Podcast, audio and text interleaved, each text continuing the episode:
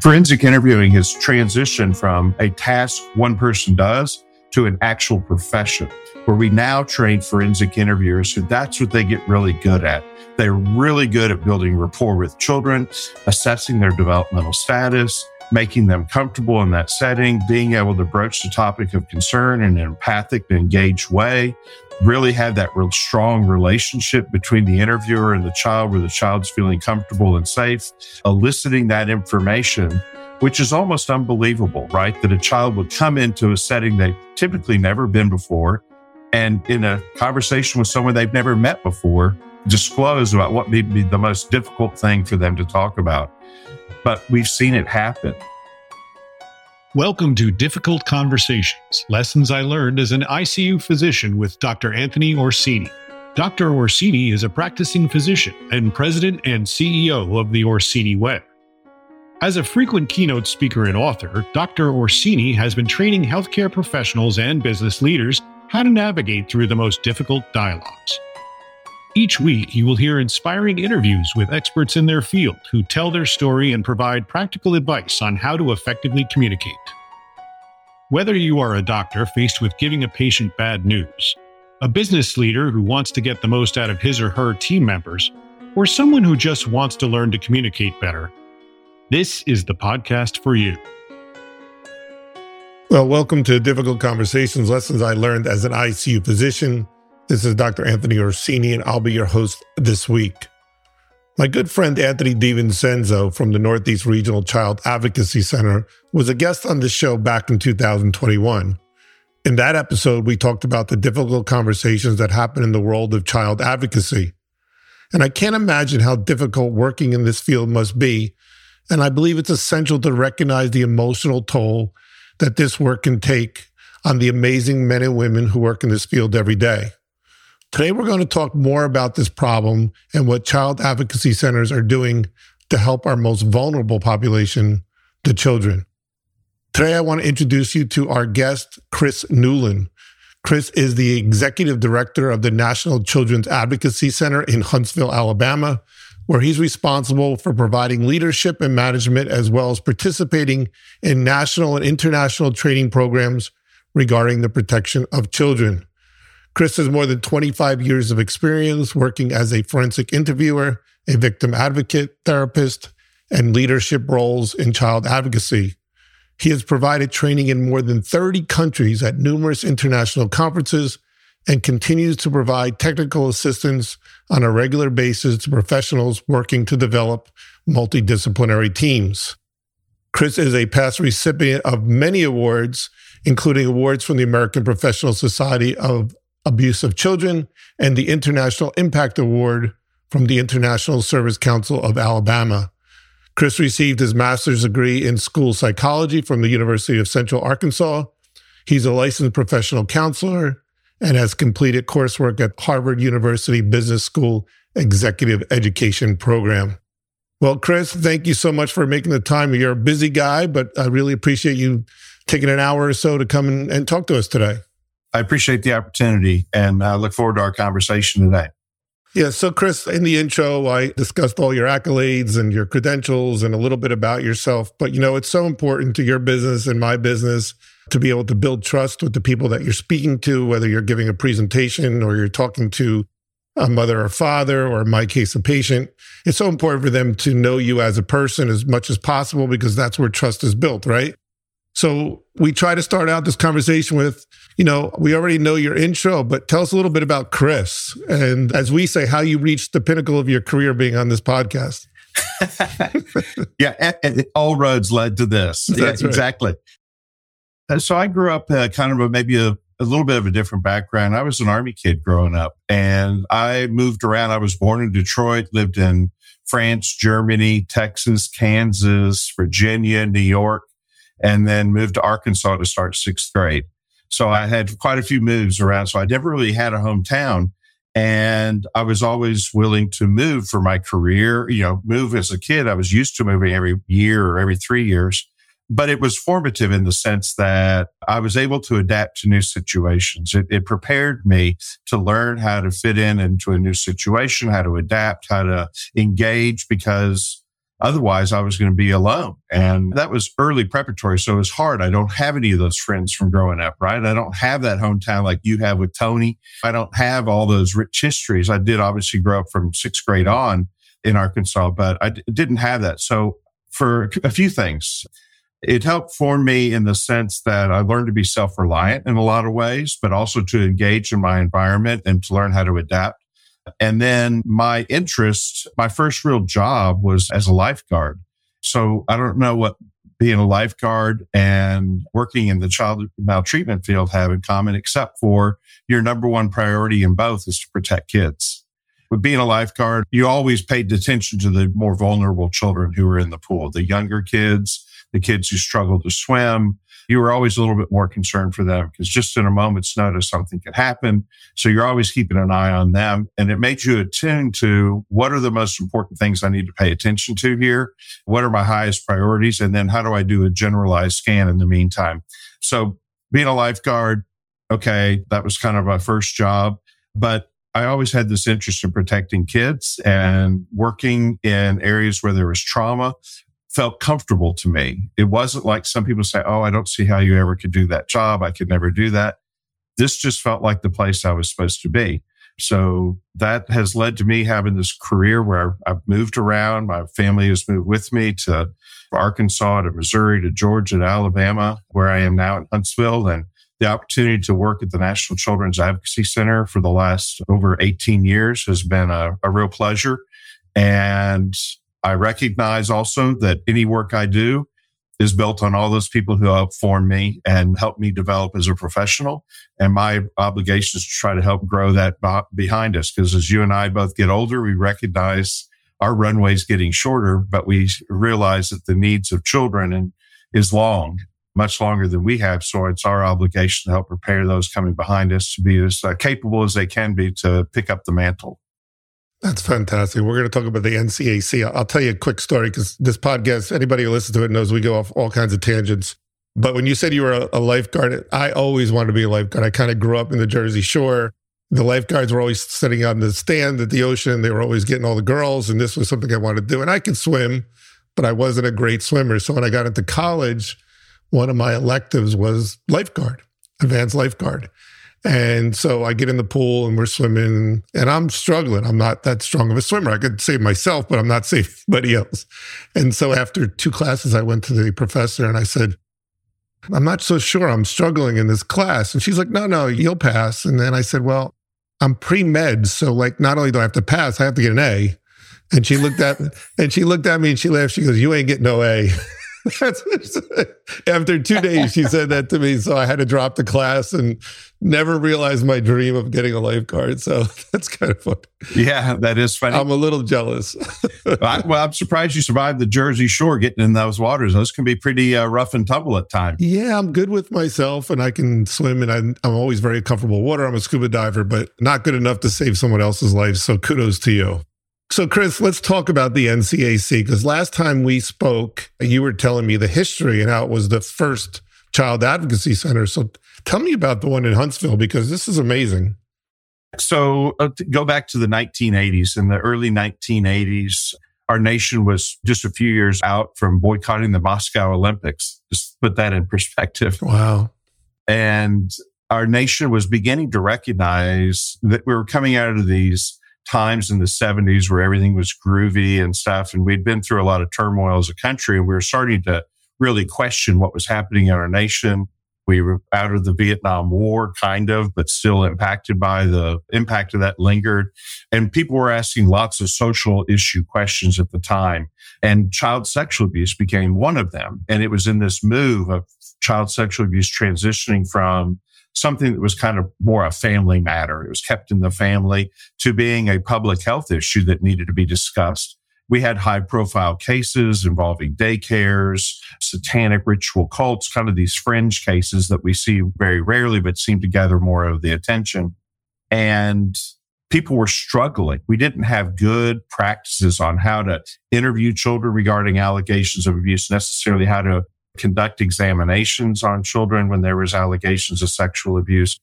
And had no evidence-based therapies. And in Huntsville, Alabama at the time, Bud Cramer was the district attorney and he was struggling because he could not effectively take cases to court, cases where he really felt like something had happened.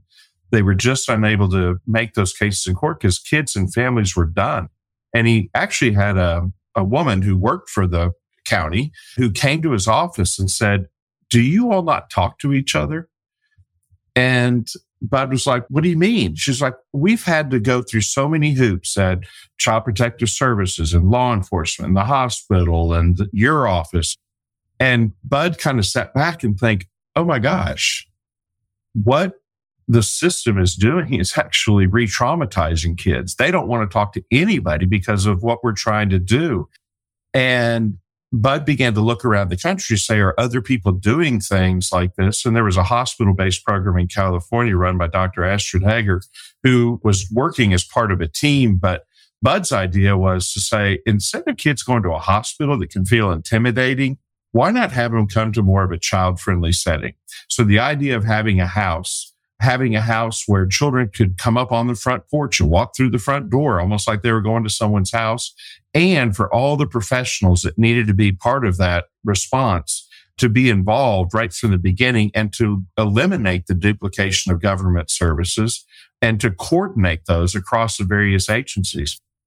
We had had law enforcement. We'd had child protective services. We'd had medical providers. We had district attorneys all this time but they weren't coordinating those efforts. And instead of children having to go all those places, the idea was let's have kids come to one child friendly place and all of them work together. So it started off as this kind of novel, hey, let's try this kind of concept. Quickly began to see the impact of it. Other communities were clamoring for something like this that they could be impactful. So children's advocacy centers started to develop. Why it started in Huntsville, maybe that's a whole other rabbit hole that you and I go down. But Bud was a courageous leader. He was willing to take chances if it was going to improve the lives of children. He ends up getting elected to Congress not too long after that, really shares this message at the federal level. Fast forward to today, there's over a thousand children's advocacy centers in the United States and similar type programs in nearly 50 countries around the world. That's amazing. And you've been involved a lot in the training of forensic interviewers, et cetera. Tell me a little bit about that because really the topic of this conversation is difficult conversations, right? That's the topic of the podcast. You know, most of these people I would guess are either in the law enforcement or they're social workers, correct? And how do you mold them into what's the training like to get these difficult conversations done? Just to put it in context for your listeners, think about this. When child sexual abuse happens, in most situations, there's two people who know what happened. There's the child and the person who's did it. Almost always child sexual abuse happens in private where other people aren't there. Otherwise, you'll get caught. So we have two people in the world in most situations who can tell us what happened. The uh, person who is alleged to have done this and the child. Well, if the person who's alleged to have done it has actually committed that act, they're not going to be willing to come forward and say, yeah, I did this. I'm sorry. I feel mm-hmm. bad. Rarely will they do that. Right. So that now, you know, our pool is cut in half. We have now one person in the entire world that can tell us what happened. And just imagine for children talking about something like this happening to them can be really, really difficult, regardless of their age. For younger children, it's more difficult because maybe their developmental status, their like their ability to communicate stories and share a narrative about what they've experienced. For older kids, it can be other reasons of not wanting to get somebody in trouble because most child sexual abuse is committed by someone we know. So these are incredibly difficult conversations. And you're right. Historically, forensic interviews were something that were done by a law enforcement investigator or a child protective services investigator. Maybe they were done jointly. Even in the early, early days, they were done by therapists because we didn't really know. But what we've seen is an evolution to where we now have individuals whose job forensic interviewing has transitioned from a task one person does to an actual profession where we now train forensic interviewers who that's what they get really good at. They're really good at building rapport with children, assessing their developmental status, making them comfortable in that setting, being able to broach the topic of concern in an empathic engaged way, really have that real strong relationship between the interviewer and the child where the child's feeling comfortable and safe, eliciting that information, which is almost unbelievable, right? That a child would come into a setting they've typically never been before and in a conversation with someone they've never met before, disclose about what may be the most difficult thing for them to talk about. But we've seen it happen. And it's interesting now, you think about law enforcement and child protective services a lot of times now they're like, no, I want these people doing my interviews because they're really good at it. They do it every single day. It's almost like in your practice of medicine. You could do some stuff, but you would really probably prefer to go to a doctor who does that every single day. They get really good at it. They're up on the research, they're practiced, they're comfortable with it because they do it all the time. Same thing with forensic interviews. It's been an entire profession that's grown of people who can get really good at having really difficult conversations and under a lot of pressure. Imagine this, that conversation, not only you're having it, in most situations, it's being recorded and you have your colleagues observing you and potentially critiquing you like, how come you didn't do this? Or how come you didn't ask this? Why didn't you? So it's an intense environment for someone, especially when they're newer to that environment. So it's really about getting good at calming yourself down, thinking critically through a situation and being methodical. And uh, you will appreciate this. Always prioritizing the relationship between yourself and the individual that's in the interview. Nothing is more important than that connection. And what's really amazing, I've done some work with Tony DiVincenzo at the Northeast Regional CAC. And I think three years in a row now, I've done a talk for them about navigating difficult conversations. And some of these forensic interviewers or child advocates, they will volunteer to do these scenes with my professional actors, whether it's a mother, a father, whatever the scene it is. What's really impressive about these individuals is they're already good at it. You can tell that they're well trained but their desire to be better at it. If I teach them a little you know, nuance of conversation or body language or uh, something about their tone, inflection, they're all over it. They're writing it down. It, it's like the perfect student. It's like Patrick Mahomes saying, "Teach me," and that takes a special kind of person. So that really is very impressive. And and again, these people are doing this every day. Now I'm giving a talk in a couple months, I mentioned to you about remembering your why and physician burnout, et cetera. I know that there's a, a high priority on that for child advocates. And when I've talked to Tony DiVincenzo about this in the past, and what are you doing at these CACs in order to help these people who are seeing the most incredibly horrible things every single day? You're right on. I would say that just one thing before even getting off, I was saying what makes it difficult you're being recorded. You're talking about this child about these incredibly difficult, maybe emotionally charged and powerful experiences they've had. And the ultimate arbiter who will review you is a defense attorney who will cross examine every single move you've made. That's, that's, right. It's much worse. On tape. yeah. I didn't even think of that. That's horrible. Now, now, I appreciate the defense bar. They have their role to do. And let me just be really clear about advocacy centers. We are not advocating for an outcome, we're advocating for a process. And what I mean by that is we want the truth to come out. If something happened, we want to know that. We need to know that. If something didn't happen, we want to know that too. It's about the truth. And we're advocating for the best possible process to elicit the truth. Just like for you, you want the best possible x-ray. I don't know if it's a CAT scan, if it's a x-ray or if it's an MRI but you want the best resolution so that you can have an idea of what's really happening with that child. Same, that's what we're looking for. We're advocating for the best process for kids. You're right. One of our biggest challenges in our work is the issue of secondary traumatic stress.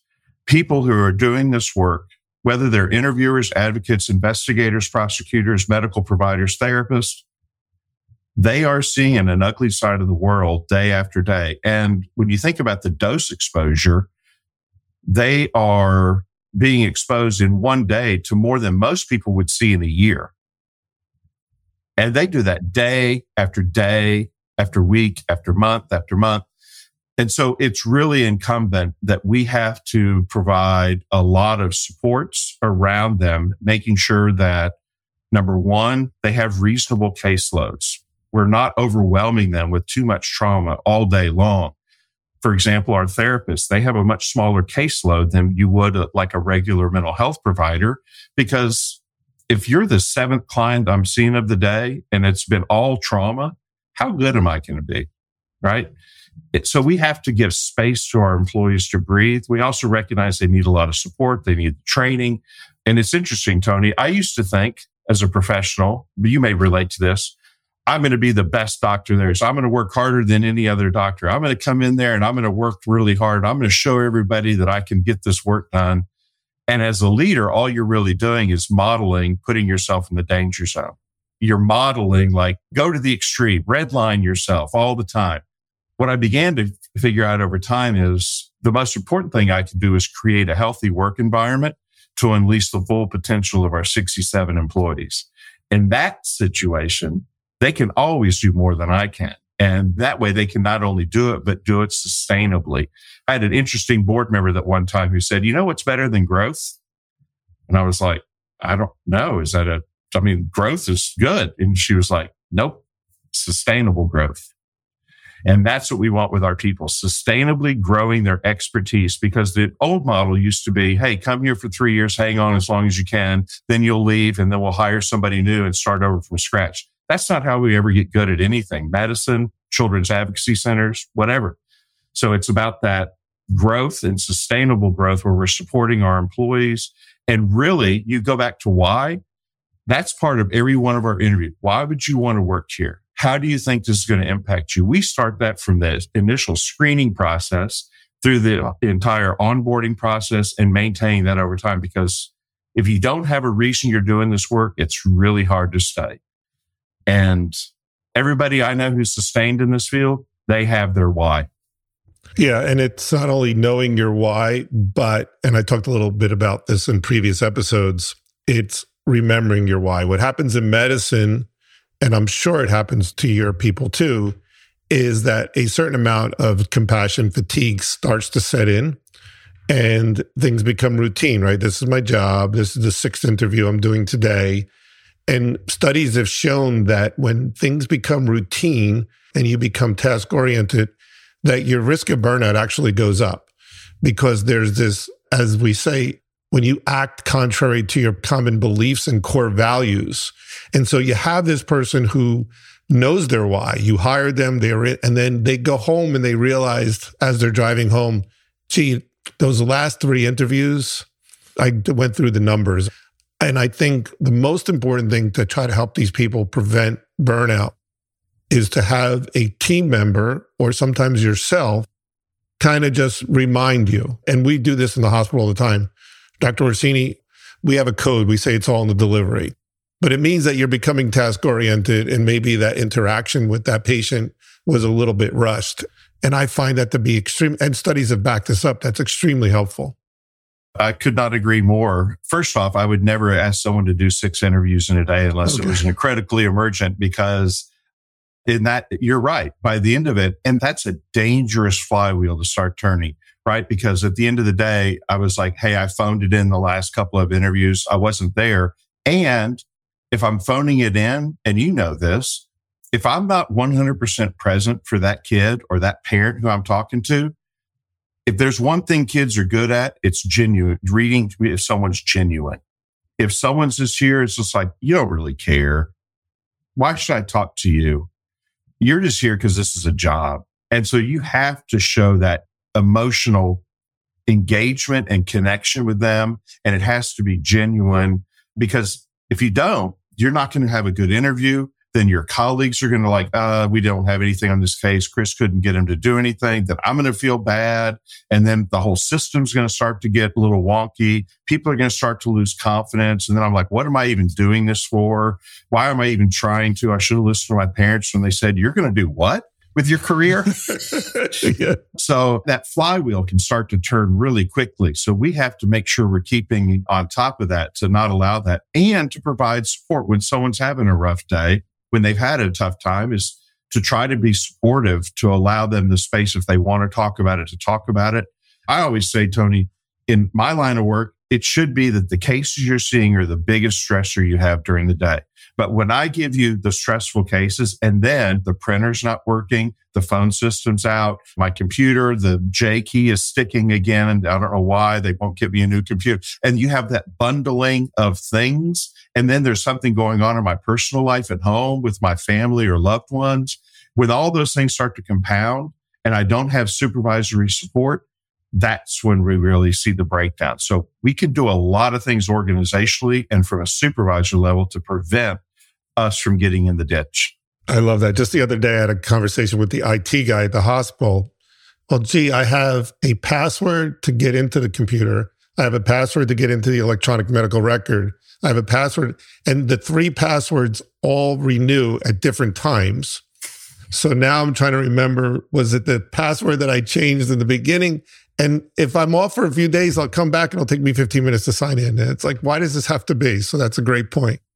Yeah, I had the, my own experience yesterday. I've been here for over 18 years. I've had the same access card the entire time.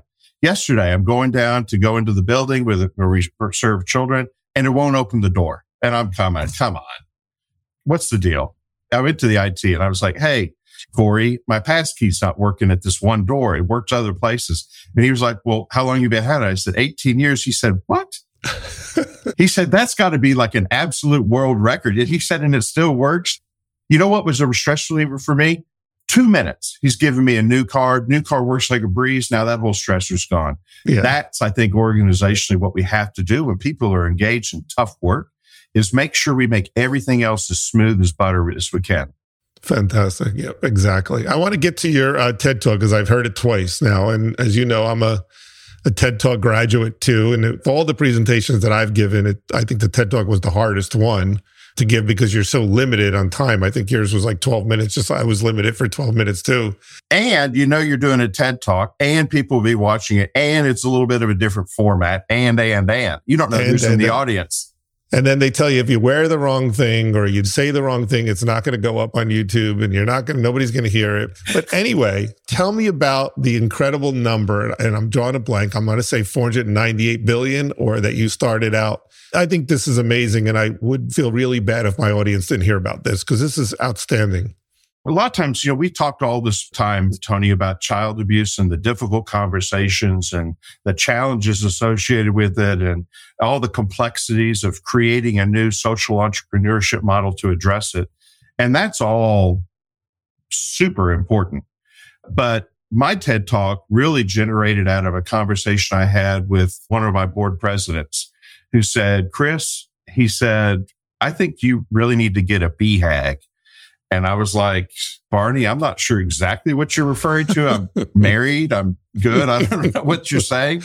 And he was like, no, you need a big, hairy, audacious goal. So we sat there and he challenged me. It's like, why is it so important to address child abuse, you know, child sexual abuse? What would happen if we didn't do it? And finally, what it got to me is getting to, at the end of the day, what we're trying to address is improving our nation's health and economy.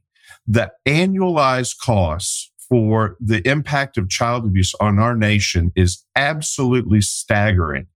Like you said, about $500 billion a year that our country expends or loses as a result of child abuse happening in our society. 9% of all Medicaid costs are associated with child abuse. Every state struggling with Medicaid costs women who were sexually abused in childhood have their cost of healthcare is 16% higher. If they were both sexually and physically abused, it's 36% higher. People who were abused during childhood earn on average $8,000 less per year, less likely to own a car, less likely to have stock, less likely to own a house, all these things. And I was looking at that literature and, and all this research after this conversation. And I was like, yes, we are addressing child abuse but we're also working every day in economic development and human rights in these other areas that we are impacting. And if we were able to reduce, which we have, child sexual abuse is down almost 50% over the last 25 years. We're making our nation healthier, more economically viable. And what if we did that around the globe? What if every nation was more economically viable and healthier? And we could actually allocate the funds that used to pay for those things to things that are more pro social and actually advance society. So yes, it's a moral imperative. It's a human right, I think, for children to grow up free from abuse. And if they experience abuse, to get the help they need. But it is, even if you don't have a heart, it's a financially smart investment. Like it is super smart to invest in. And that's why I even said at one point in our fundraising folks went crazy. I was like, we're no longer accepting donations at the NCAC. The model we've created, we know it works. We know it has impact. So we're now only accepting investments because what you're investing in is our future society. You're not throwing money at a problem, hope it gets better. But if you invest in us, it's going to have a long term payoff. The challenge is Americans don't like to wait one or two generations to see impacts. They want immediate impacts. Yeah. So I think some of our most impactful work is going to be coming in the next 20 years. It's crazy that even children of child abuse have higher rates of COPD, you said in your TEDx. Oh, yeah. And at first I thought, how could that be? And then I thought, well, maybe their child abuse led to them a higher instance of smoking or, or whatever it is. But that's not something anybody would ever even think about. Well, there were people. I mean, Robert the average Anda, person would, yeah. Yeah, no, no. Robert Anda, the folks at Kaiser Permanente who did the adverse childhood experiences research, absolutely mind blowing. And a lot of people say, oh, this is what that happens. And what they found is bad things happen in childhood, adverse childhood experiences. You add up the number of those, you have three or four, the risk goes up dramatically. And it's not just around health related issues. It's about worker productivity and performance, all kinds of issues, risk of substance abuse, all these things. And I think what the adverse childhood experiences research really tells us is here's what happens if we don't intervene because that research was done at a time when the people who were participating were born in the 30s, 40s, 50s, and we didn't have any meaningful interventions for child abuse or exposure to these adverse experiences. We didn't have those programs. So these individuals lived out their lives expressing what happens if we don't do anything. And it, the research is absolutely overwhelming.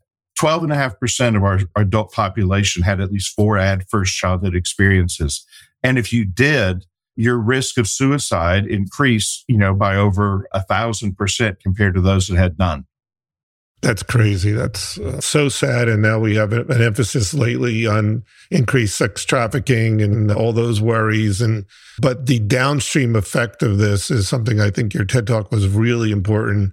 And I encourage it. We'll put a link on that so that everybody can watch this because it really does. And I love, by the way, that you call it investment now. That's fantastic. I love that. And that's what we do. We talk about how one word can change things. Think about you in medicine. You have things in medicine now like this works. Like I can tell you this works in 98.6% of patients. This is going to be successful. That's not just throwing money at a problem or whatever. And we all need that too. I think there's some amazing research around the science of hope about hope is really having a desire where you want to go and seeing a realistic pathway. Chan Hellman does some amazing work in that arena. And I think that's what we're actually doing is it used to be without children's advocacy centers that if your child was sexually abused, people were like, Oh, my child's life is ruined forever. They'll never be the same. We literally are that pathway of being able to go from this tragic experience to be like, you can still live a happy, healthy, and productive life as a member of society if we intervene and support you. If we don't, you know, the chances are people will end up like those adverse childhood experiences. So we have to continue to break down this idea that we can't talk about child sexual abuse. We need to destigmatize it. I'll give you an example. It's no big issue at all for me to put on a shirt and run at a, a Susan G. Komen breast cancer run and to say I'm running for my sister, I'm running for myself, I'm running for my mom, it's just like, oh, I'm so sorry or whatever. But if we were to say, let's put on a blue shirt for Child Abuse Prevention Month and say I'm running for myself or I'm running for my spouse or I'm running for my partner, I'm running for my daughter, there's a lot more stigma there, right? And so we need to overcome that. Children are not at fault when child sexual abuse happens. It is adults' responsibility to protect them. That's extremely well said. I really love that. Chris, we always uh, finish the same way. I don't know if we warned you about this or not.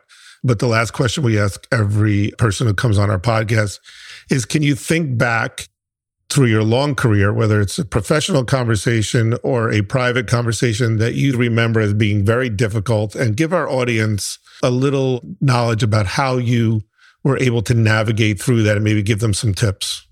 Anything sticks out in your mind? I mean, it's probably you have so many of them. Well, I do. I, I have some professional and some personal ones. I think I'll probably just use a personal one. And this is my father, who was elderly and had had multiple knee surgeries. And he kept having a failure on the knee construction, all cut, you know, failure again, patella split. So another reconstruction ends up getting pseudomonas and oh, a couple other bad guys in there. And, you know, I'm taking my father to, you know, he thinks he's getting out of the rehab hospital. They're going to remove the cast that goes from his leg all the way down to the bottom of his foot with this knee reconstruction. It's this nine month journey is finally going to be over. And the attendants take off before the doctor comes in, takes off the cast, and it just doesn't look good the looks on their face was everything. And I immediately went into kind of work mode, Tony. I went into, okay, slow down, think logically. Let's just figure out kind of what's happening here. The doctor comes in. They're talking about we need to a direct admit. And here's our options of what we can do. And it's not something I wanted to do, but I was like, you've mentioned about putting a spacer in. You have had mentioned about fusing it and being done is amputation on the tape. My mom's sitting there, my dad's there. They're both not sure what's going on. And, and I'm kind of going into, you know, I'm trying to engage and say, I'm just trying to think of all of our options, which appeals to the engineer and my dad. But they were just caught completely off guard. And so it was a difficult conversation. The idea of having to bring that up. And then ultimately, a few days later, my father made the decision that that was the best thing. And actually, I thought maybe the doctor should have brought it up. Well, that's what I do. That's where I come in. The doctors don't want to talk about that. yeah, I, you know, because well, I don't want. And the doctor even said, I, you know, I don't like to bring that up. That's kind of a last thing. But then, right before the surgery, I said to the doctor, I said, I know you're not going to tell us what to do, but if it was your dad, would you advise him? Would you be supportive of this? And he said, absolutely. That's a tough situation, but I think you have to approach it with being genuine and genuinely concerned for their well-being and wanting to look at what are the various options in the child abuse field all the time, people are saying there's surely any excuse, any kind of explanation for this other than my child has actually been sexually abused. We see that all the time and it's okay to doubt. I'll give you a, another real quick one. I'm sorry for running over. No, you're fine. My adult son is disabled. He has a mitochondrial disease. He lives at home with my wife and I. He, at age 18, was found to have a malignant melanoma, which I had had when I was 21 when we first got that diagnosis, you know, my initial reaction, there's got to be something wrong. Surely someone messed up. The lab messed up. We need to send those results to another lab. I was grasping at straws, Tony, right? Like I wanted any explanation. You know, well, we sent him to Harvard for the second review. Okay. That's not going to do me much good in my argument to come up with a solution. So it was a tough situation, but I think it makes me understand why sometimes parents have a hard time believing and we have to be patient with them. They're not going to go at the same speed that we do when we're having a difficult conversation. Embracing, internalizing something is actually negative happened to your child takes time and it's not a sign of a bad person. In fact, over 60% of parents at some point in our line of work will doubt whether their child was actually abused because they want that alternative hypothesis to be true. Of course. Yeah. And you've probably seen it too. Like, surely, doctor, there's got to be another explanation. It can't be this thing that's got some grave concern. So having those conversations and giving people time and space and not judging them quickly, but allowing them to process this and to walk that with them, that is what helps in a difficult conversation. That is great advice. And when we train doctors all over the country about how to give bad news, we always tell them make sure you get bring them along with your thought process. We talk about giving the evidence first because the way I, I say to the doctors is when you give bad news, the patient's job is to prove you wrong. That's the first thing that they're going to do. So make sure you give all that evidence first and then show them how you came to this reluctant diagnosis and things will go a lot more smoothly. So I, that's uh, that's great, Tony. Perfect. Yeah, that's fantastic. Well, Chris, we've taken up enough of your time. This has been absolutely fantastic. And anybody wants to get in touch with, we'll leave all your links and your ways of getting in touch with you If you enjoyed this podcast, please go ahead and hit subscribe. Go ahead and download the other 80 something uh, episodes that we've had in the past three years. And if you'd like to get in touch with me, you can get reach me at theorsiniway.com. Chris, thank you so much, and we appreciate it. Thank you very much. It's great chatting with you again today. Take care. Take care. If you enjoyed this podcast, please hit the subscribe button and leave a comment and review. To contact Dr. Orsini and his team or to suggest guests for future podcasts, visit us at theorsiniway.com. The comments and opinions of the interviewer and guests on this podcast are their own and do not necessarily reflect the opinions and beliefs of their present and past employers or institutions.